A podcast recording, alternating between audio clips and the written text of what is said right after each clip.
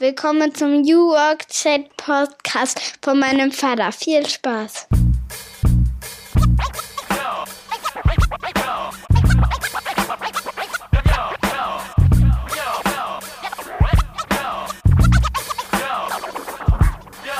Moin und willkommen zurück zu einer weiteren Episode New Work Chat. Ich bin Gabriel, euer Host, und ihr seid hier goldrichtig bei diesem Podcast, bei dem wir uns fragen, wie können wir eigentlich besser zusammenarbeiten, wie können wir eigentlich mit mehr Leidenschaft und mit mehr Sinn an die Dinge rangehen und auch natürlich neue Ideen, digitale Ansätze mit reinbringen in die ganze Geschichte. Und dazu lade ich mir spannende Gäste ein. Gerade in der letzten Folge hatte ich wieder zwei sehr interessante Gäste, die beim Roten Riesen der Sparkasse neue Dinge anstoßen, innovative Projekte auf den Weg bringen. Robin und Patrick, hört da gerne nochmal rein in die Folge. Hab ja da selber ein paar Jahre gearbeitet bei der Sparkasse und bin auch noch begleitend und beratend dabei. Und in der heutigen Folge habe ich die Dagmar Nietzer zu Gast, die ich kennengelernt habe, da ich ja mit unserer Moin-App sehr stark unterwegs bin und natürlich auch am Netzwerken bin. Und auch die Dagmar ist eine Netzwerkerin und arbeitet für Intao, eine Transformationsberatung, die nicht nur eine eigene App auch entwickelt hat, sondern die eben auch gerade Führungskräfte dabei begleitet, Führung neu zu denken und auch digitale Transformation neu zu verstehen und praktisch umzusetzen. Dagmar hat aber selber eine ganz interessante Geschichte, die wir uns heute anhören, die sie teilt mit uns und auch persönliche Rückschläge, die sie ganz offen teilt. Und das ist wirklich eine sehr inspirierende Geschichte. Und wenn ihr euch vorstellt, ihr macht Pläne, ihr seid selbstständig, auch Dagmar hatte gegründet eine eigene Marketingberatung und dann kommt der Arzt mit dieser Diagnose. Da will man die Flinte ins Korn werfen. Dagmar hat das nicht getan, hat super krasse Sachen auf den Weg gebracht. Das erzählt sie jetzt selber. Ich wünsche euch ganz viel Spaß damit.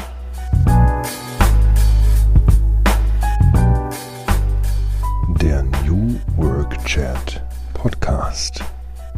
Hören Sie rein, denn es ist ein sehr, sehr geiler Podcast.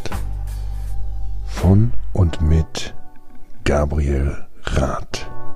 Ja, dann moin und willkommen zu meinem Podcast New Work Chat. Ich freue mich sehr, dass Dagmar heute zu Gast ist. Viele Grüße aus Rostock. Ja, servus. Liebe Grüße aus dem sonnigen München. Schön, dass ich da sein darf. Freut mich, dass du da bist. Freut mich auch, dass bei euch die Sonne scheint in München. Jetzt geht es langsam wieder los mit Biergarten und Action auf den Straßen, ne? Ja, total. Also hier ist richtig Partystimmung. Also gerade die Jugend äh, raus auf die Straßen und äh, ähm, ja, es ist, also meine Kinder haben letzte Woche ihren 19. Geburtstag gefeiert. Das war die erste Party nach dem Lockdown für, für den ganzen Freundeskreis. Das ging dann bis morgens um halb fünf. Ähm, die Nachbarn haben es mitgemacht und ähm, alle fanden es einfach nur super cool, wieder mal äh, beisammen zu sein draußen natürlich. Und feierst du dann auch mit deinen Töchtern? Ähm, wir wurden freundlich gebeten, äh, doch irgendwie äh, eine andere Unterkunft zu suchen und über Nacht nicht zu Hause zu sein. Das haben wir dann auch lieber gemacht. Ja, Dagmar, wir haben uns ja kennengelernt über Intau. Darüber wollen wir heute auch sprechen. Wir wollen dich aber auch kennenlernen. Ähm, du hast nämlich auch eine interessante Geschichte und wir starten da auch gleich mal mit der ersten Klassikerfrage. Dagmar, wie würdest du denn meiner siebenjährigen Tochter Mathilda erklären, was du tust? Ich bin Bildungsunternehmerin. Ähm, mich beschäftigt seit Jahren das Thema, ähm, wie lernen Menschen. Das fing an, als meine Kinder ganz klein waren ähm, und ich dann auch eine Kita-Kette gegründet habe, um zu merken, wow, äh, das ist ja gar nicht so, wie ich das denke, dass es in der Schule läuft, für Frontalunterricht. Äh, nein, das äh, Lernen findet ganz anders statt und Spielen ist Lernen. Ähm, und seitdem hat mich das Thema nicht mehr losgelassen und ähm, ich habe dann auch ein Airbnb des internationalen Schüleraustauschs gegründet und äh, bin jetzt dabei, neues Lernen in große Unternehmen zu bringen, weil das müssen wir auch ganz frisch denken, damit die Menschen glücklicher werden und äh, es viel effektiver für die Unternehmen wird und ja, alle schneller vorankommen in dem, was sie erreichen wollen. Ich bin ja nun auch ähm, Papa und beschäftige mich mit dem Thema Schule und Lernen ähm, und auch über die Zukunft der Schule, was man da alles machen könnte. Hast du denn den Eindruck, dass Unternehmen da auch noch deutlichen Nachholbedarf haben beim Thema Lernen? Absolut. Äh, das ist auch äh, diese, alte Welt und die neue Welt. Also wir sind ja alle geprägt durch unsere, unsere schulisches Lernen und denken, wenn der Lehrer vorne steht und sagt, das und das muss jetzt gemacht werden, dann muss man sich das irgendwie in den Kopf rein verballern, sage ich jetzt mal. Ähm, wir wissen ja mittlerweile, dass es ganz unterschiedliche Formen gibt, wie man Informationen aufnimmt und dass man auch nur dann was lernt, wenn man selber dazu bereit ist, etwas aufzunehmen. Also Lernen auf Vorrat, jetzt vor allen Dingen, wenn es um Soft Skills geht, funktioniert einfach nicht. Bloß weil ich weiß, ich werde nächstes Jahr Führungskraft, dann brauche ich nicht jetzt einen, äh, einen Kurs machen, wie Feedback geben funktioniert, äh, weil ich gar nicht in der Situation drin stecke. Und dieses Bewusstsein, das ja, wird immer präsenter in den Unternehmen, weil jeder, wenn er sich selber reinhört, ja weiß, dass es so nicht funktioniert. Und, äh, und da suchen ja jetzt alle nach neuen Wegen. Dieses Thema selbstbestimmtes Lernen ist ein ganz großes Stichwort. Ähm, und äh, ja, da gibt es tolle Ansätze. Und äh, wir bei Intao arbeiten ja jetzt auch schon seit fünf Jahren an dem Thema, weil meine Partners in Crime, die kommen aus dem Spitzensport und die sagen auch, wir, plus weil wir mal zwei Wochen Aufschlag äh, geübt haben, deswegen sind wir nicht in Wimbledon gelandet. Ähm, also das muss viel umfassender sein und, und der eigene Antrieb ist so wichtig was will ich erreichen. Und dann äh, geht es, es ist sehr befriedigend für den Einzelnen und die Organisation merkt auch echt, hier tut sich was. Ja, und da finde ich es ganz großartig zu sehen, dass die Unternehmen auf dem Weg dahin sind. Und natürlich hat auch Corona da äh, sehr viel beschleunigt. Also das ist eines der wenigen Punkte, wo man wirklich dankbar sein kann, äh, dass Corona uns gezeigt hat, es gibt auch andere Wege. Mhm, und apropos Lernen, wir wollen dich ja auch noch besser kennenlernen. Mit welchen fünf Hashtags würdest du dich denn beschreiben? Ähm, das erste ist gleich das Lernen, also lebenslanges Lernen. Ähm, früher habe ich mich immer als neu-gierig äh, bezeichnet, weil ich so gierig bin auf Neues. Das Leben ist einfach so interessant, um immer nur das, das Gleiche zu machen. Ähm, und um Neues zu entdecken, muss man eben auch, auch Neues lernen was am Anfang die Sprachen sind, andere Kulturen äh, und später geht es immer mehr nach innen, also sich selber entdecken, um dann auch wieder andere Menschen besser zu verstehen. Also das, das beschäftigt mich und begleitet mich jetzt ähm, doch sehr bewusst seit, seit 15 Jahren. Ähm, und vorher habe ich es aber auch schon unbewusst gemacht, weil ich beruflich schon sehr, sehr viele unterschiedliche Sachen gemacht habe. Weil es wird immer langweilig, wenn ich was konnte. Und der zweite Hashtag ist, ist ich bin eine Macherin. Ähm, das hat auch eine ganze Weile gedauert, bis ich das so für mich entdeckt habe und auch als Stärke vor allen Dingen anerkannt habe, weil ich komme so aus dem BWL studiert und ähm, da wird man entweder Investmentbanker oder Unternehmensberater, wenn man wirklich Ehrgeiz hatte. Und da wurde auch immer gefragt, was willst du in fünf Jahren für ein Ziel erreichen? Und da musste man ganz klar sein. Und ich habe immer gemerkt, das, das bin ich nicht, das entspricht mir nicht. Da da fühle ich mich wirklich unwohl. Ähm, aber ich bin unheimlich gut darin, äh, mit Visionären zusammenzuarbeiten und deren PS auf die Straße zu bringen. Und äh, auch dann habe ich immer noch gedacht, wow, die anderen sind Stratege und Visionäre und du bist ja nur eine Macherin. Und heute sage ich, oder schon seit einigen Jahren, hey, wenn es diese Macher nicht an der Seite der, der Visionäre gibt, dann würden viele Ideen nicht realisiert werden. Von daher ist das jetzt einfach mein, mein Beitrag an die Welt. Das mache ich ja, noch ein Hashtag, der, dritte, das ist das Thema Netzwerken. Also meine große Leidenschaft ist es, die richtigen Menschen und die richtigen Ideen zusammenzubringen. Ich habe da auf dieses Bild des Schmetterlings. Ich fliege von einer Blüte zur nächsten und befruchte die. Und ähm, ja, durch diese Vielfalt an, an Blüten oder Menschen, die da draußen unterwegs sind, lerne ich auch dann wieder unheimlich viel und bin, bin sehr offen und sehe, ah, die Idee passt doch zu dem, was der da letzte Woche gesagt hat. Und der könnte doch diesen Link gebrauchen.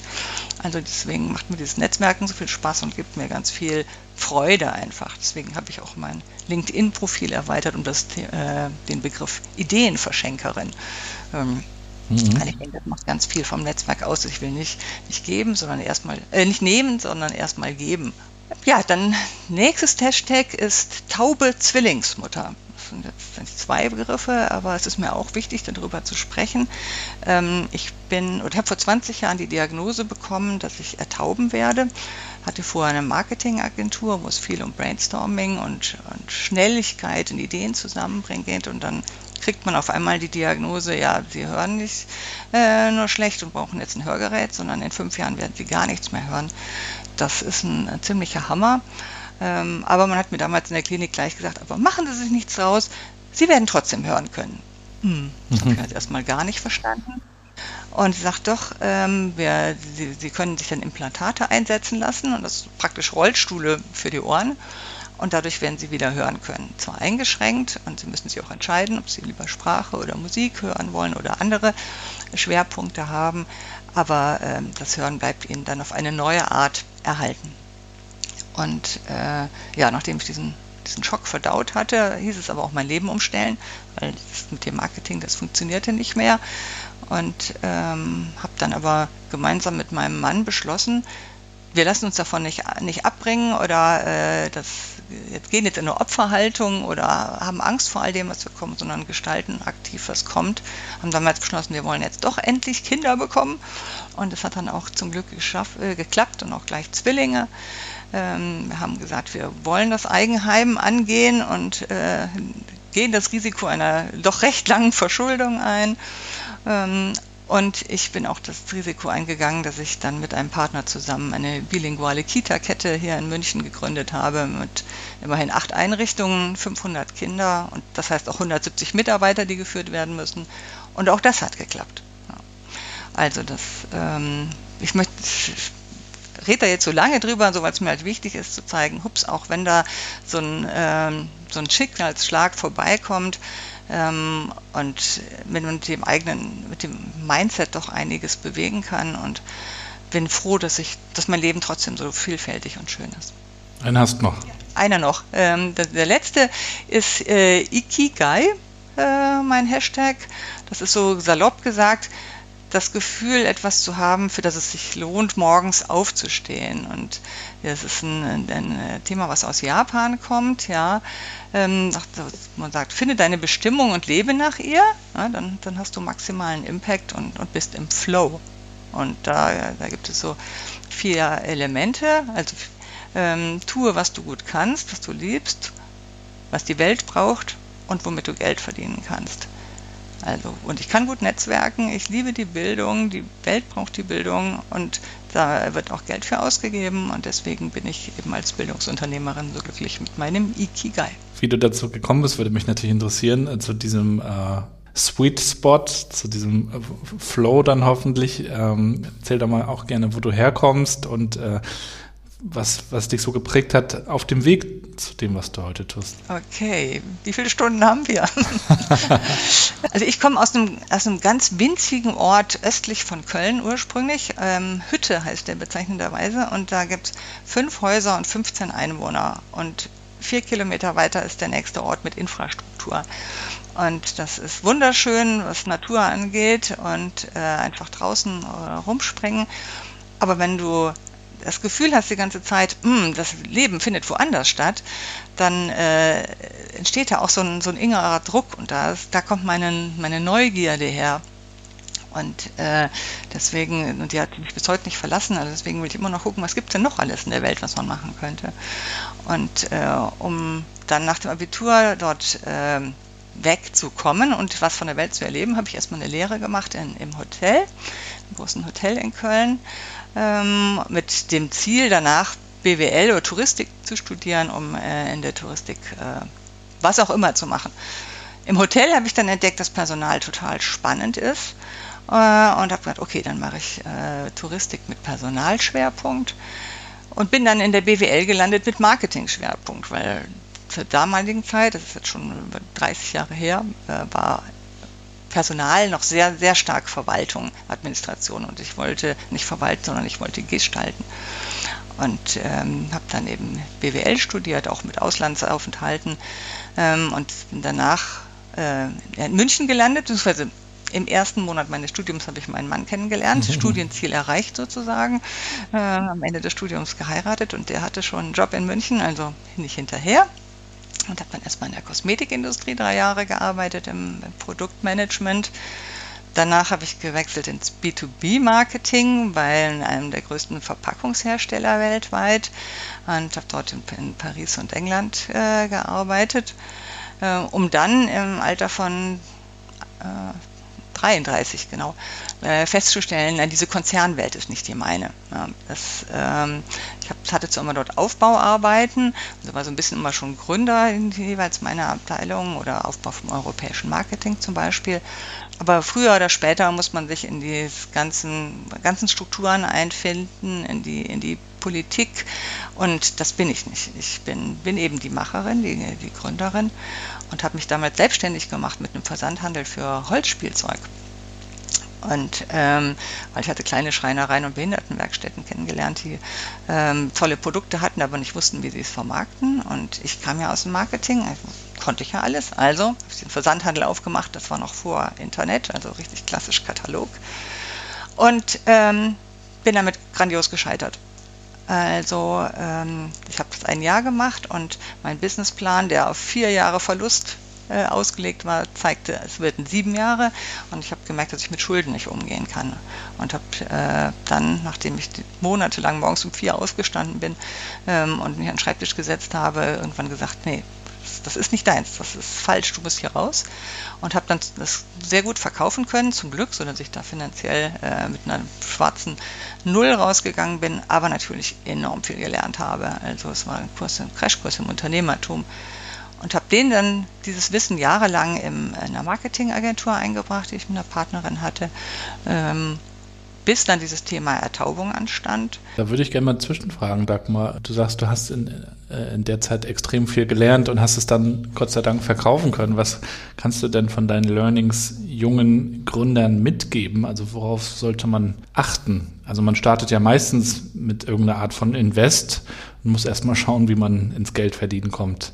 Was, was ist da wichtig? Am Anfang, also sofort Geld verdienen ist, äh, wenn du in der Dienstleistung bist, äh, möglich, aber wenn du irgendwie was produzierst oder Software ist, dann ist es ja erstmal eine, eine lange Durststrecke, wo dann nichts ist. Also von daher, ähm, wenn du nicht selber das Geld mitbringst oder ein, ein, Bankdarlehen aufnimmst, arbeitest du in der Regel mit Investoren zusammen und da die richtigen finden, die dir genug Freiraum lassen, dich nicht zu sehr unter Stück, äh, Druck setzen, weil die wollen innerhalb von fünf Jahren den und den Return haben und dich auch, auch inhaltlich begleiten, dich als Mensch begleiten.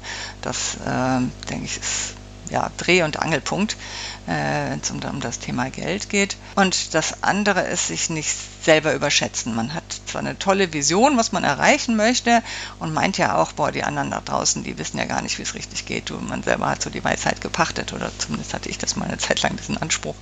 Ähm, und habe dann äh, mir zu wenig äh, Experten äh, dazu geholt. Und ich würde heute mal sagen, dieses am Anfang, oh, man muss ja so viel sparen und ich kann jetzt, äh, muss das alles mit Praktikanten machen und irgendwie kriegen wir das schon selber hin, würde ich sagen, nee, Finger weg. Guck dir, wer kann das, äh, wer hat schon die Fehler schon alle gemacht, so dass du die nicht mehr selber machen musst und dich auf dir auf einmal zwei oder fünf Jahre schenkt, einfach ähm, weil er weiß, was sind die richtigen Rezepte, um voranzukommen und in diesen Experten investieren. Wie man das dann finanziell löst, da gibt es unterschiedliche Möglichkeiten. Aber äh, nicht alleine machen. Da gibt es auch x Statistiken, dass Teams, die zu zweit starten, äh, wesentlich höhere Erfolgsrate haben. Teams zu dritt ist auch schon gut, aber einer alleine, die scheitern am meisten. Ja, und dann kam es zu deinem Besuch bei den Ärzten sozusagen. Genau, Krankenhaus Großhadern, fünfter Stock. Ich weiß noch wie heute, da, da sitze ich da und will einfach nur wissen, warum ich nicht mehr so gut höre. Und die sagt mir, Sie brauchen Hörgeräte. Und da habe ich sofort gedacht, oh, jetzt, da dachte jetzt bin ich debil, ja. Irgendwie habe ich doch meine eigenen Vorurteile kamen da auch raus und sie werden eben taub sein. Naja, das hat zum Glück nur zwei Tage gebraucht und hatte auch große Unterstützung von meinem Mann und dann okay, was heißt das jetzt beruflich? Äh, werde ich mich über mittelfristig von der Agentur trennen müssen, also einfach rausgehen und muss überlegen, wie kann ich noch arbeiten, plus die, die privaten Themen. Und ähm, ja, und dann wenn man ja einmal so Sachen für sich entschieden hat und seinen, seinen Blick in eine neue Richtung lenkt, ähm, dann kommen die Sachen, äh, die Dinge auch einfach. Und in meinem Fall war es dann, dass ich mit einem Visionär zusammengekommen bin, der sagte, ich suche jemanden, der, mit dem ich zusammen eine Kita-Kette in, in München aufbauen kann. Und das war sozusagen Liebe auf den ersten Blick. Und wir waren sehr unterschiedlich, hatten ganz unterschiedliche Erfahrungen. Das war Gold wert, weil wir da so viel abdecken konnten und haben dann innerhalb von drei Jahren eben diese acht Kitas gegründet, 170 Mitarbeiter eingestellt, die, die Kinder an Bord und haben da ein tolles, äh, tolles Konzept gelebt. Was war so das Einzigartige an eurem Konzept? Also wir haben ähm, also einmal pädagogisch sehr viel äh, Montessori und ähm, andere State of the Art äh, Erziehungskonzepte, die heute mit, mittlerweile fast überall sind. Ich denke aber, was uns abgehoben hat von den anderen, ist der Umgang äh, mit unseren Mitarbeitern, weil wir haben gesagt, es gibt dieses, dieses Dreieck, es gibt die Kinder, es gibt die Eltern und es gibt die Mitarbeitenden. Und haben von Anfang an gesagt, die Mitarbeitenden sind der Schlüssel zu allem. Also wenn wir uns um die gut kümmern, wenn wir für die die Umgebung schaffen, in der sie sich entfalten können, dann werden die alles tun, was die, äh, dass es den Kindern gut geht. Und dann werden auch die Eltern glücklich und zufrieden sein. Und das war damals, 2009, 2010, ähm, wirklich noch revolutionär und wir haben auch viele Eltern gehabt, die einfach irgendwas verlangt haben von den Mitarbeitenden und da haben wir gesagt, nein, das machen wir so nicht oder das, das stört hier den Ablauf und es ist jedem freigestellt, bei uns die Kinder betreuen zu lassen oder woanders hinzugehen, wo die Eltern sich besser aufgeführt sind, aber äh, aufgeführt haben, fühlen, Entschuldigung. Ähm, aber wir sind davon überzeugt, die Mitarbeiter müssen wir beschützen und denen eben den Freiraum geben für die Gestaltung. Und das war, das war absolut äh, prima. Das hat dazu geführt, dass wir nie Probleme hatten, Nachwuchs zu rekrutieren. Äh, wir mussten keinen einzigen Tag irgendwie schließen oder die Stunden runterfahren, weil wir zu wenig Mitarbeitenden hatten. Wir haben viele Empfehlungen bekommen. Und damals habe ich das alles noch sehr unbewusst gemacht. Da habe ich viel von der Erfahrung meines äh, Partners profitiert, der schon große Organisationen geführt hat. Und es war ja auch noch ein sehr, ist ein sehr analoges Businessmodell. Und jetzt, ein paar Jahre später, wo ich bei Intao bin, äh, merke ich auf einmal, das ist, was wir bei Intao erreichen wollen, ist genau das, was wir damals schon gelebt haben. Deswegen äh, passt das auch so gut. Ähm, aber natürlich gab es noch einen Zwischenschritt. Ähm, wir haben unser, äh, unsere Kitas 2016 äh, an die größten skandinavischen Bildungsanbieter verkauft, weil er uns die Möglichkeit gegeben hat, Deutschland wirklich Deutschland groß zu werden. Also nicht nur unsere acht Kitas, sondern ähm, es sollten über 100 werden. Und da haben wir uns natürlich gefreut, dass dieses unser Konzept ähm, so eine Verbreitung finden kann. Und mit diesem großen tollen Skandinavier an der Seite hat das auch gut funktioniert.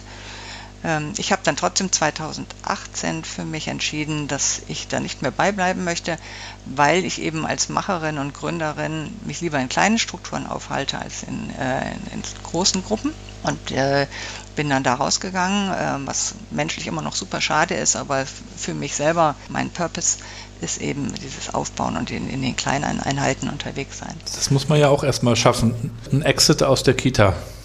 Ja, genau. Das, ich glaube, das, das Gute war, dass wir das nie geplant hatten. Ja? Und man dann ganz entspannt daran gehen kann, wenn man auf einmal gefragt wird, und wir sind von verschiedenster Seite gefragt worden, ob wir nicht äh, das Deutschlandgeschäft für andere Gruppen aufbauen möchten. Und wir haben nur so entspannt im Sessel gesessen, hören wir uns halt mal an, was die alles so, so erzählen.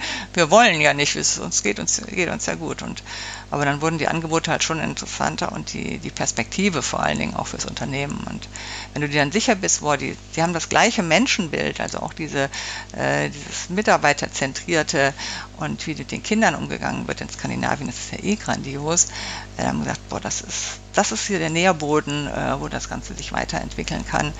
Ähm, weil natürlich gerade wenn also Kitas, äh, wo überall händeringend Mitarbeitende gesucht werden, da ist so ein Übergang natürlich extrem schwierig auch. Also wenn du das nicht gut managst, dann verlassen die Mitarbeitenden reihenweise das Unternehmen und das war's dann. Ähm, und bezeichnenderweise mhm. sind bei uns alle geblieben und waren begeistert und war einfach schön. Mhm. Ja, ich habe dann mir äh, anschließend erstmal ein Sabbatical gegönnt. Äh, ursprünglich wollte ich mal drei Monate alles tun, was ich immer schon tun wollte, weil ich habe ja äh, immer durchgearbeitet, also auch nachdem meine Kinder auf die Welt gekommen sind. Zehn Tage später war ich wieder im Büro, ähm, weil ich das für mich brauchte. Äh, um auch den Kindern eine gute Mutter zu sein, brauchte ich diesen intellektuellen Ausgleich, das Gespräch mit anderen Erwachsenen, Probleme lösen. Ähm, und das hat immer gut funktioniert, aber da waren die Mädels 15, habe gesagt, so, bevor jetzt die ersten Jungs im Haus auftauchen oder die ins Ausland gehen, nutzen wir mal drei Monate und machen einfach schöne Sachen untereinander, miteinander. Und aus diesen drei Monaten sind dann letztendlich ein Jahr, ist ein Jahr geworden. Und ich habe mir das so aufgeteilt, ich wollte jetzt nicht nur auf der Terrasse sitzen und irgendwelche Zeitschriften blättern, sondern ich möchte weiter lernen. Die Hälfte der Zeit möchte ich äh, nehmen, also lernen, und die Hälfte der Zeit möchte ich geben. Und ähm, habe beim Nehmen mich ganz viel mit mir selber auch beschäftigt. Big Five for Life äh, gelesen, dieses Buch von John Strelecki und habe da für mich nochmal rausgefunden, so was der Zweck meiner Existenz ist.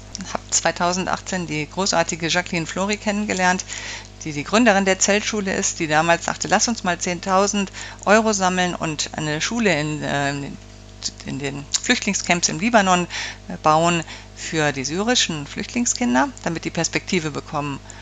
Und aus dieser Idee ist eine, eine Bewegung geworden. Also mittlerweile gibt es 34 Schulen, äh, 7000 Kinder, fast 30.000 Familien, die ernährt werden, damit die Kinder nicht arbeiten müssen, äh, sondern in die Schule gehen können. Und da habe ich mich ganz intensiv eingebracht, das Fundraising unterstützt weil das, äh, auch wenn das einzelne Kind mit sehr wenig Geld auskommt, äh, auch doch bei dieser Masse von Kindern einfach äh, große finanzielle Unterstützung notwendig. Und das, das hat mich sehr bereichert und da konnte ich halt nochmal das Thema Bildung auch auf eine andere Art unterstützen. Ähm, das mache ich auch heute immer noch mit großer Freude und äh, wen es interessiert, zeltschule.org ähm, ist einfach ein toller Verein. Und in diesem Jahr, wo ich eben diese Big Five for Life für mich entdeckt hatte und nochmal explizit, ich bin die Macherin und ich funktioniere am besten oder bin am glücklichsten, wenn ich mit visionären Ideen auf die Straße setzen kann, habe ich dann mit einer Visionärin aus Paris das Airbnb des internationalen Schüleraustauschs äh, aus der Taufe gehoben, äh, mit der Idee, dass wenn Kinder die Möglichkeit bekommen, in andere Kulturen richtig authentisch einzutauchen, Gleichaltrige kennenzulernen, mal ein paar Wochen mit anderen zusammenzuleben, ähm, dass dann ein bisschen mehr Frieden in die Welt kommt. Und es ist eben nicht nur der, der bekannte Schüleraustausch, wo man sehr viel Geld ausgeben muss und in eine Gastfamilie kommt, die dafür bezahlt wird, sondern eben auf Augenhöhe. Wir werden gematcht, wir unterhalten uns vorher, wir vereinbaren diesen Austausch mit unseren Kindern, entstehen wunderbare Freundschaften. Und das war eigentlich meine Leidenschaft 2020, äh 2019, 2020, bis dann Kollege Corona um die Ecke kam. Und ähm, deswegen ist das natürlich erstmal äh, ganz stark runtergefahren worden und hat sich jetzt äh, in diesem und dem nächsten Jahr ein, ein digitales Geschäftsmodell entwickelt, wo ich nicht so viel beitragen kann, weil ich bin kein Digital Native, aber sicherlich nächstes Jahr wieder mehr äh, mache. Ja, und jetzt sind wir dann bei Entao angekommen, das, was jetzt seit mhm. einem Jahr äh, mich beglückt eine sehr spannende äh, Reise, auf, die du uns äh, mitgenommen hast. Hört sich so an, als ob du immer optimistisch nach vorne geguckt hast. Hattest du auch mal Momente, wo du dachtest, jetzt fehlt mir der Optimismus? Gut, das war am meisten in dieser Zeit, wo ich diese, diese Taubheit verarbeiten musste und eben dann irgendwann entschieden habe, die Marketingagentur muss ich jetzt loslassen, da kann ich nichts mehr beitragen. Und wo dann die Frage kam, ja, wo kann ich denn noch was beitragen? Wo ist denn mit meinen Einschränkungen, wo, wo kann da was bewegen? Und ähm, da habe ich mir auch äh, privat einen Coach äh, gegönnt und ähm, ja, und innerhalb von fünf Sitzungen aber so viele Stärken herausgefunden, sodass ich das immer mehr präzisierte, äh, wo ich jetzt äh, gut bin äh, und wirklich auch einen, einen, Impact machen kann. Und kaum war das formuliert, da kam dann äh, diese kleine Anzeige, wo, wo eben mein Partner seine, eine, jemanden suchte als Partner. Ähm, das war eigentlich die, das, das größte Down, was ich hatte ich muss dazu sagen, ich habe einen wunderbaren Ehemann. Mhm. Ähm, und wir sind seit über 30 Jahren verheiratet und ein, ein ganz tolles Team. Und immer wenn der eine mal irgendwie nicht so gut geht, sich umorientiert, dann ist der andere ganz stark als Stütze da. Und ähm, das ist einfach, einfach toll zu wissen, diese Sicherheit zu haben. Ähm, und äh, das hat mir sicherlich auch durch das eine oder andere das Tal nicht so tief hat werden lassen, wie wenn ich da alleine durchgemusst hätte. Und das, das funktioniert und wir sind da beide, beide glücklich, dass wir uns Rückhalt geben und inspirieren können. Bin ja auch verheiratet, äh, zwar erst äh, zehn Jahre, also dieses Jahr werden es zehn Jahre und äh, noch nicht so lange wie du, aber kenne auch die Herausforderungen, die, die, man dann im täglichen ja oft auch hat und äh, muss dann auch manchmal so ein bisschen an, an, Teams denken, die man im Arbeitskontext hat. Da muss man sich ja auch aufeinander einstellen, Feedback geben, irgendwie gemeinsam vielleicht sogar an einem Problem arbeiten. vielleicht können Teams im Arbeitskontext auch was von guten Ehen lernen. Bestimmt. Also im Nachhinein wird einem ja immer so viel bewusst, wenn wir jetzt bei Intao auch viel über den, die Aufstellung von Teams sprechen oder finde das, wo du im, im Flow bist, dann ist das gar keine Arbeit. Und das war damals ein Beispiel jetzt nur aus unserer Ehe, als die Kinder halt ganz frisch noch waren, als ich drei, vier Monate alt. Und wir haben versucht, uns das gut aufzuteilen. Aber mein Mann, der wurde einfach dann hat das gestresst, zwei schreiende Bündel da zu sehen und nicht zu wissen, was, was kann ich denn jetzt noch machen, ähm, nachdem man diesen Dreisprung hat, ist es irgendwie die Hose voll, hat es, hat es Hunger, brauchte Schlaf, wenn das alles äh, äh, durch war. Und er hat dann gesagt, also wir müssen das jetzt irgendwie anders aufteilen. Und er sagt, du hältst das, glaube ich, besser aus mit den, dieser Ungewissheit und dem nicht wissen, was die Kinder jetzt brauchen. Und ich kann gut kochen sollen wir das so machen, dass ich ab jetzt die, unsere Versorgung übernehme und, und du halt Hauptfokus Kinder und wir uns natürlich da immer gegenseitig helfen. Und ähm, das, das hat super funktioniert. Also meine, nachts war er immer noch dran durch meine Taubheit. Ich habe ja meine Ohren dann ausgezogen, meine, meine Implantate und habe nichts gehört. Also er musste nachts immer ran. Äh, aber tagsüber ähm, hat er halt die Versorgung der Familie gemacht und das ist ein exzellenter Koch draus geworden. Und unsere Kinder sind, glaube ich, auch ganz gut geraten. Ähm, und wir sind beide im Flow und empfinden das jeweils nicht schwierig. Ja. Aber wenn ich kochen muss, mittlerweile, weil auch die Standards so hoch gesetzt hat, dann wuh, stresst mich das.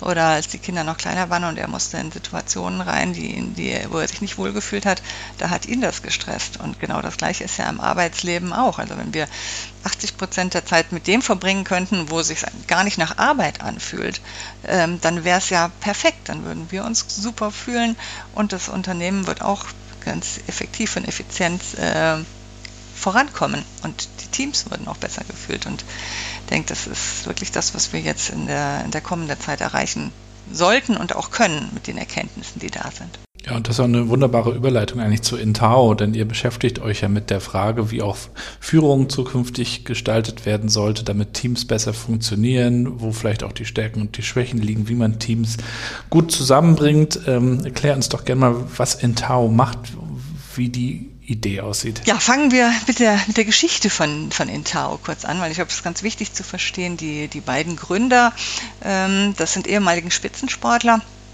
die auch äh, Organisationspsychologie studiert haben und in äh, großen Unternehmen in der Personalentwicklung unterwegs waren und die äh, für Trainings zuständig waren, tolle Trainings organisiert haben und festgestellt haben, die Leute sind begeistert, wenn sie gerade im Bereich Soft Skills auf Trainings gehen, tolle zwei, drei Tage, äh, tolle Rollenspiele und dann kommen sie zurück ins Unternehmen und das Neue wird nicht angewandt. Nach drei Tagen sind sie wieder voll im, im Alltag und haben äh, gesagt, ja, so geht Tra äh, Training ja auch nicht. Ich hatte eben schon dieses Beispiel von Wimbledon äh, oder Beachvolleyball, was, was Katrin gespielt hat es geht nicht nur darum, eine Sache ein paar Mal zu trainieren und man hat, sondern man muss sie jeden Tag anwenden, immer wieder in kleinen Schritten. Und ähm, da haben die beiden sich überlegt, äh, Katrin und der Co-Founder Alan, wenn wir eine App hätten, die Trainings nachbegleitet und jeden Tag in kleinen Schritten ähm, die Menschen an die Hand nimmt, sie in Gesprächen äh, zu Reflexionen bringt, dann kannst du dein Verhalten ändern. Und das war die Ursprungsvision. Ähm, und daraus ist eine App entstanden, um, um Trainings nachhaltiger zu machen. Und das war auch bis 2000, Anfang 2020 äh, die Hauptvision, also eine, eine SaaS-Version, um, um, Trainings nachhaltig zu machen. Und dann kam Corona und es war plötzlich die Gelegenheit da, das ganze Training oder die ganze Personalentwicklung in Unternehmen äh, neu zu überdenken. Ähm, und es ist daraus eine Vision entstanden, dass wir als Unternehmen die eine Zukunft mitgestalten wollen, die wir uns alle wünschen. Alle Menschen wollen ja, man sagt, spricht so viel von Co-Kreation, also wollen, wollen beitragen, sie wollen äh, mit anderen Menschen verbinden, sie wollen das, das Beste, was sie selber haben, äh, in Unternehmen, Vereine, Organisationen einbringen.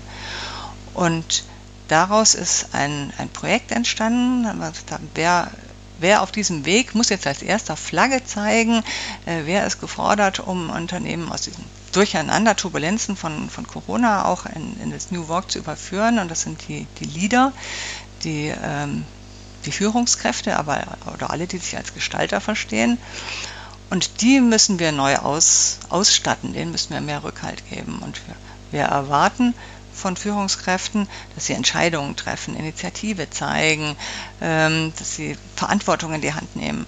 Nur im Bereich Training, da ist es immer noch oder sehr oft oldschool. Da muss man fragen, darf ich mal diesen Kurs besuchen, darf ich mich da mal fortbilden? Das ist gleichzeitig auch immer eine Offenbarung, da kann ich ja wohl was nicht. Und ähm, haben gesagt, im Zeichen von New Work und dass jeder beitragen soll und man Vertrauen in die Mitarbeiter hat, muss das zukünftig anders aussehen.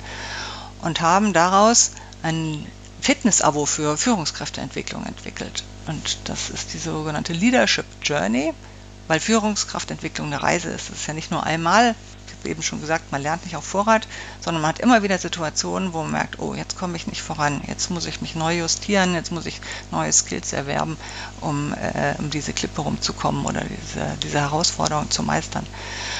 Und diese Leadership Journey ist, die Idee ist, wie bei einem Fitness-Abo, wo ich ins Studio gehe und zu der Zeit trainiere, wann ich will, ähm, ob äh, alleine oder mit Trainern, ob äh, kurz oder lang, dass ich das auch äh, in einem Trainingsprogramm mache. Das heißt, ich mache am Anfang einen Discovery Sprint. Das ist so ein bisschen vergleichbar, wie wenn man in einem, zum ersten Mal im Fitnessstudio ist und mit einem Trainer zusammen überlegt, okay, was, was möchte ich überhaupt verändern?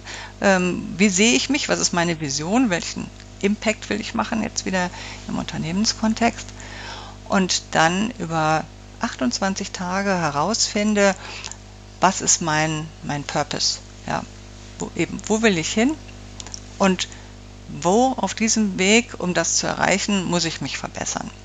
Und ich glaube, das ist das, was äh, Intao, dieses tolle Programm halt von allen anderen auch unterscheidet, dass man, man redet viel von selbstbestimmten Führungskräfteentwicklung, aber es geht nicht darum, dass ich mir einfach aus einem, aus einem Kursbuch einen Kurs raussuche, sondern dass ich erstmal ganz tief in mich reinhöre und sage, was, was will ich erreichen? Und mit diesem Bewusstsein dann plötzlich ganz anders äh, auf meine Entwicklung auch gehe. Und ich habe das selber gesehen, als ein Beispiel von mir, ähm, wo ich merke, ich bin, bin oft sehr kritisch anderen Personen gegenüber. Und so, oh, das hat er jetzt schon wieder nicht gut gemacht und warum muss dieser Fehler jetzt gekommen? Sowas alles. Und habe dann aber entdeckt, dass ich eigentlich mit mir selber viel zu kritisch bin. Und weil das, was, und was bei mir im Inneren stattfindet, ich das praktisch ins Außen transportiere und dadurch bei anderen Menschen auch so unnachgiebig bin. Ich also erstmal einen Schritt zurücktreten muss und an mir selber arbeiten, herausfinden, wo liegt es, um dann mein Team wieder gut zu verleiten. Und Tao hat dazu ein, ein Modell entworfen, das ist der, der Leadership Kompass, das sind zwölf Entwicklungsfelder, die vom Inneren zum Äußeren gehen. Also lead yourself, lead others, lead the organization. Und je nachdem, wo ich merke innerhalb dieses äh, vierwöchigen Discovery Sprints, wo ich da stehe, weiß ich halt, aha, bevor ich jetzt äh, mich um, um Teamcoaching beschäftige, muss ich vielleicht erst nochmal bei mir erst was klären oder verbessern und dann kann ich ähm, in, die, in die Gruppe gehen. Und das Tolle, äh, was bei der Methodik halt auch noch äh, schön ist, dass so alle Erkenntnisse des Blended Learnings, die Vielfalt schon, vielfältig schon früher da waren, aber jetzt durch, ähm, durch Corona auch nochmal gezeigt worden sind, diese ganzen Schritte, es ist äh, synchron, also mit anderen zusammen, asynchron nach meiner Zeit, es ist, äh, es ist analog, ich spreche mit Leuten, es ist digital, ich arbeite mit der App, ich treffe mich wöchentlich in, einem, in anderthalb Stunden in einem Online-Live-Coaching, dann arbeite ich wieder alleine. Ich suche mir ein Peer, mit dem ich meine Themen zusammen weiterarbeite. All das fließt in diesen 28 Tagen zusammen, ähm, sodass äh, ich aus unterschiedlichster Richtung äh, das Thema beleuchte und danach wirklich weiß, wo will ich jetzt hin. Und auch die nächsten Sprints, die sich dann immer um die einzelnen Themen kümmern, sind nach dieser Art aufgebaut, also immer diese Mischung verschiedenster Lernformen und über 28 Tage, weil das der Zeitraum ist, den man, den man braucht, um, um neue Verhaltensweisen sich wirklich dran zu gewöhnen. Und das ist, ist so schön und ähm, diese, dass, dass ich dabei sein kann, ähm, weil ich glaube, das ist äh, der Art, wie wir ganz schnell Unternehmen dazu bringen können, dass all ihre Mitarbeiter besser wissen, wo sie hinwollen, ihren Purpose mit dem vom Unternehmen in Verbindung bringen und dann als Gemeinschaft äh, besser werden. Es ist ja glaube ich, dann auch manchmal so, dass im Kontext von New Work über einzelne Aspekte gesprochen wird, diskutiert wird. Und dann, dann kommt man zurück in die Organisation und ist wieder in dieser Struktur, die irgendwie auch oft vorgegeben wird und hat gar nicht so die, die große Möglichkeit, sich zu ändern oder, oder etwas anderes zu ändern, weil einfach das System so ist, wie es schon immer war. Es wird einfach erwartet, dass man sich da anpasst.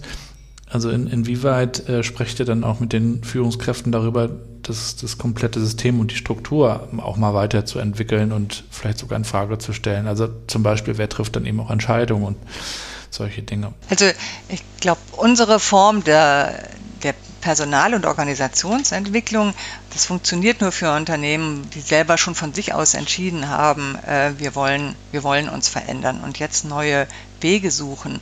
Und äh, die können dann mit unserem Plug-and-Play-Konzept ihre Mitarbeiter sagen, so hier kann, äh, kann jeder selber äh, schauen, wo er hin möchte, um dann auch zu gucken, bin ich noch auf der richtigen Stelle oder sollte ich vielleicht was ganz anderes machen. Da werden die Unternehmen ja auch effizient, wenn jeder an der Stelle sitzt, wo er wirklich am meisten beitragen kann. Und durch die, die Art der Diskussionen, die wir in unseren äh, Sprints haben, lernen die, die Mitarbeitenden auch, wie man auch im Unternehmen ganz offen auch heikle äh, Themen ansprechen kann. Und äh, das hat natürlich viel mit Vertrauen zu tun, viel mit, mit Selbstoffenbarung, aber indem jeder erstmal als auf Augenhöhe unterwegs ist und sagt, egal welche Funktion ich im Unternehmen oder im Team habe, jeder ist Experte für, für seinen Bereich und wird auch gehört. Und man hat zum Beispiel halt immer auch einmal um den Tisch sozusagen rumgeht, egal ob jetzt äh, virtuell äh, oder in einem, einem Präsenzmeeting und den Einzelnen hört, was er zu sagen hat, da kommt schon so viel Ideen und Wissen auf den Tisch, dass dann auch äh, Themen angehen können. Also man wird ganz oft diskutiert, wer trifft denn jetzt hier die Entscheidungen? Ja? Und äh, man kommt ganz schnell dazu, eine, ein Prozedere zu sagen, gut, wir versuchen das jetzt mal so, das klingt, klingt gut. Und wir geben uns aber auch die Möglichkeit, nach zwei Wochen, vier Wochen äh, nochmal zusammenzukommen und zu entscheiden, hat es jetzt wirklich funktioniert oder wo, wo haben wir gemerkt, wo hat es gehakt. Und indem wir selber bei Entao so umgehen, auch so wir arbeiten so und indem wir in unseren Sprints zeigen, dass es so sehr gut funktioniert und sich Leute, die sich nicht kennen, äh, innerhalb von kürzester Zeit gemeinsam organisieren können, denken wir, werden wir dieses Know-how auch in die Unternehmen reintragen. Und was ist so, so ein Thema, das ihr oft hört? Womit haben viele Führungskräfte Probleme? Vielleicht auch, wenn sie sich selbst anschauen. Also was gilt es irgendwie zu überwinden? Ähm, ich glaube, es ist ganz stark immer noch dieses man von außen also was darstellen müssen. Also ich bin so ähm, erzogen worden oder auch sozialisiert worden im Unternehmen. Man, da, Schwächen darf man nicht zeigen, da, wird, da schlägt sofort jemand rein. Und indem wir sagen, hey, wir sind nur Menschen und ich kann gar nicht alles wissen. Und indem ich das jetzt offenbare, ist das keine Schwäche, sondern das ist eine Einladung an die anderen, ihr Wissen rein, äh, auf den Tisch zu bringen oder mitzuteilen.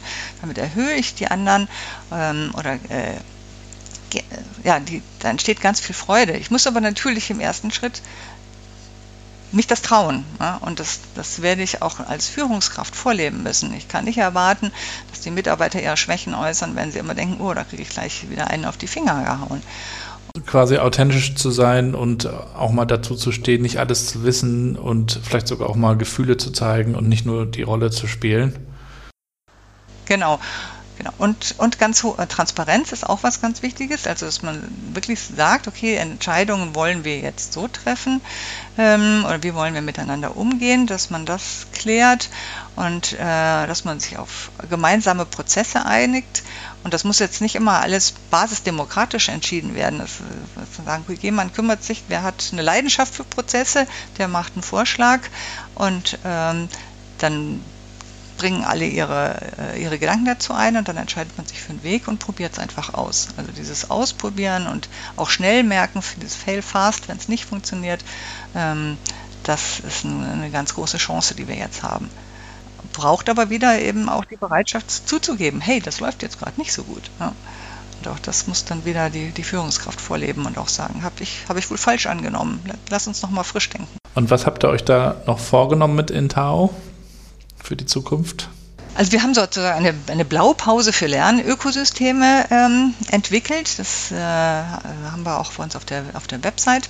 Und da wollen, zeigen wir, wie man, wenn man sich Richtung neue New Work, äh, digitale Transformation unter, äh, unterwegs ist und wie man da ein Unternehmen ändern kann äh, oder möchte, wie man da vorgehen kann. Also auch mit kleinen Gruppen anfangen. Also gibt es die verschiedenen Schritte. Und wir selber bieten im Rahmen der Leadership Journey an, dass Unternehmen das nicht selber für sich erfinden müssen, sondern ähm, dass die Mitarbeitenden zu uns kommen und entweder in einer offenen Gruppe mit, mit Menschen aus anderen Unternehmen oder in einer großen Gruppe aus dem eigenen Unternehmen diese neue Form des Lernens und des Miteinanderarbeitens äh, schnell lernen können. Und wir haben wirklich nach einer Woche merken die Leute schon, aha, es geht ja auch anders. Und nach drei Wochen sind die alle geflasht und wollen diese, diese neue Form des Arbeitens mit in ihr Unternehmen bekommen, sodass wir hoffen, dass oder denken, es werden immer mehr Unternehmen äh, ihren Weg zu uns finden. Wir werden sie am Anfang dieser Reise begleiten, dass sie sich selber weiterentwickeln können und so, dass dann wir es schaffen, die, die Gesellschaft von diesem IQ zum WeQ zu, äh, zu, begleiten. Also das ist nicht mehr der einzelne, äh, der, der, IQ, der äh, Intelligenzquotient im Vordergrund, sondern das gemeinsame Wissen ähm, der WeQ entsteht. Und da wollen wir durch, durch unser Lernangebot Unternehmen begleiten und hoffen, dass das ganz schnell eine große Verbreitung findet. Ja, also ich finde es wirklich spannend und wir tun das natürlich in die Shownotes. Also schaut und hört euch das alles mal an in Tau. Äh, auf jeden Fall ein sehr cooler Ansatz, wie ich finde. Liebe Dagmar und ich würde dich natürlich auch gerne zum Abschluss des Interviews nochmal bitten, ein paar kurze Sätze spontan zu beenden, wenn du soweit bist. Ja, ich bin gespannt. Schieß. spontan aus der Hüfte. Okay, wir legen mal los. Wenn die Corona-Krise beendet ist, haben wir hoffentlich gelernt, dass dass es große Themen in der Welt gibt, die wir nur gemeinsam erreichen können. Das fängt an mit dem Thema Klima und das ist aber auch die Zusammenarbeit, in, in wie wir in Zukunft zusammen leben wollen und dass wir das nur gemeinsam lösen können.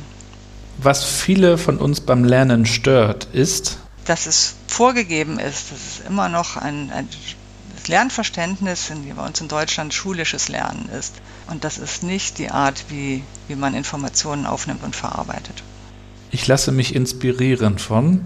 Von meinen Freunden und Freundinnen vor allem. Ich liebe Walk and Talk, wo man sich auch verabredet, um über gewisse Themen zu äh, sprechen. Ähm, ich lese viel, ich höre Podcasts. Ich bin der Schmetterling, der überall die Augen offen hält und guckt, was es für neue Inspirationen gibt. Sehr schönes Bild mit dem Schmetterling. Ein Buch, das ich empfehlen kann, ist. Also vor kurzem habe ich gelesen Time to Think von Nancy Klein. Das ist ein, das ist ein auf deutsches Buch. Ähm, da geht es um zehn einfache Regeln für eigenständiges Denken und gelungene Kommunikation.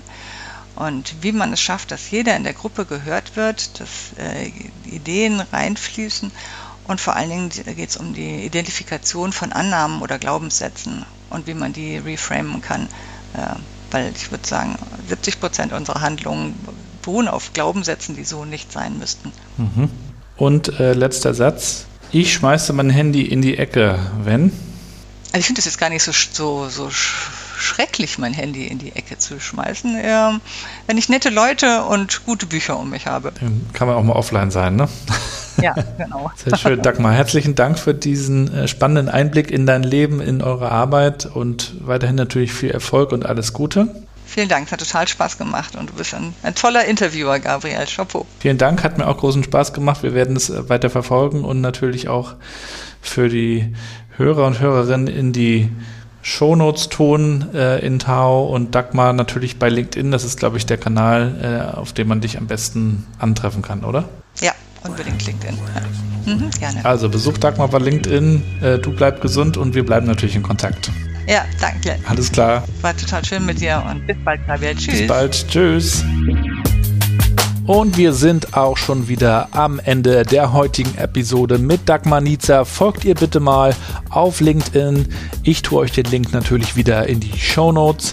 Ich würde mich freuen, wenn ihr mir euer Feedback gebt, wenn ihr mir schreibt über LinkedIn und Twitter, wo hört ihr den Podcast.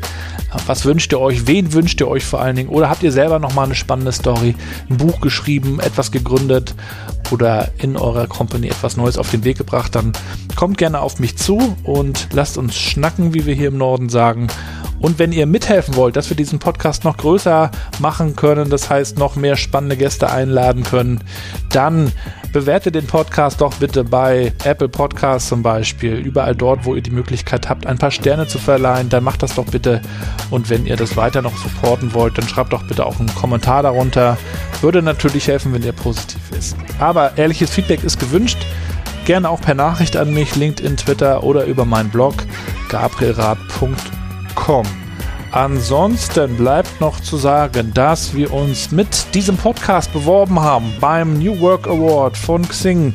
Dort gibt es auch die Kategorie New Worker, also Leute, die selbstständig etwas auf die Beine stellen im Kontext New Work. Und meine liebe Kollegin Patricia meinte, Mensch, Gabriel, bewirb dich doch dort mal. Ich hatte das eigentlich gar nicht vor, hab's aber trotzdem getan, weil wir ja einfach auch schon ganz, ganz viele spannende Gäste hier hatten. Also mittlerweile fast 70 Interviews und wenn man das alles nochmal äh, Revue passieren lässt und spätestens bei Folge 100 müssen wir das ja dann auch mal tun, dann äh, ist das schon enorm, was da zusammengetragen wurde an Wissen, was da geteilt wurde, auch an persönlichen Stories und das ist, glaube ich, extrem wertvoll. Und äh, wie ihr wisst, geht es ja hier auch nicht nur um die CEOs, da könnt ihr gerne andere Podcasts hören, sondern hier geht es einfach um Leute mit guten Ideen und äh, Leute, die vielleicht auch noch nie in einem Podcast waren. Ja, natürlich sind das auch Leute wie Sascha Pallenberg oder Kai Diekmann, die schon in vielen Formaten saßen und da freuen wir uns natürlich dann auch sehr darüber. Aber am Ende macht es für mich eher äh, den Reiz aus, mit denjenigen zu sprechen, die andere Herangehensweisen haben. Und da freue ich mich einfach, wenn ihr weiter dran bleibt, weiter zuhört. Wir haben jetzt, wie gesagt, auch noch ein paar Geschichten wieder in der Pipeline, nicht nur hier oben äh, in Rostock City von hier aus, sondern demnächst ja auch hoffentlich bald wieder unterwegs in Hamburg, Berlin und wenn ihr mögt, dann auch nochmal woanders. Kommt da gerne auf mich zu und wenn ihr sagt, ihr braucht auch nochmal jemanden, der einen spannenden Impuls bringt, einen Vortrag hält oder eine Moderation hinbekommt, dann könnt ihr auch gerne auf mich zukommen. Gerne auch über LinkedIn, wenn ihr mögt. Dann schreibt mich einfach an. Und äh, wer weiß, vielleicht kommen wir dann ja irgendwie auch demnächst nochmal zu einer gemeinsamen Geschichte. Würde mich auf jeden Fall sehr freuen. Bis dahin schicke ich euch erstmal schöne sonnige hanseatische Grüße aus dem hohen Norden. Bleibt gesund und bleibt connected.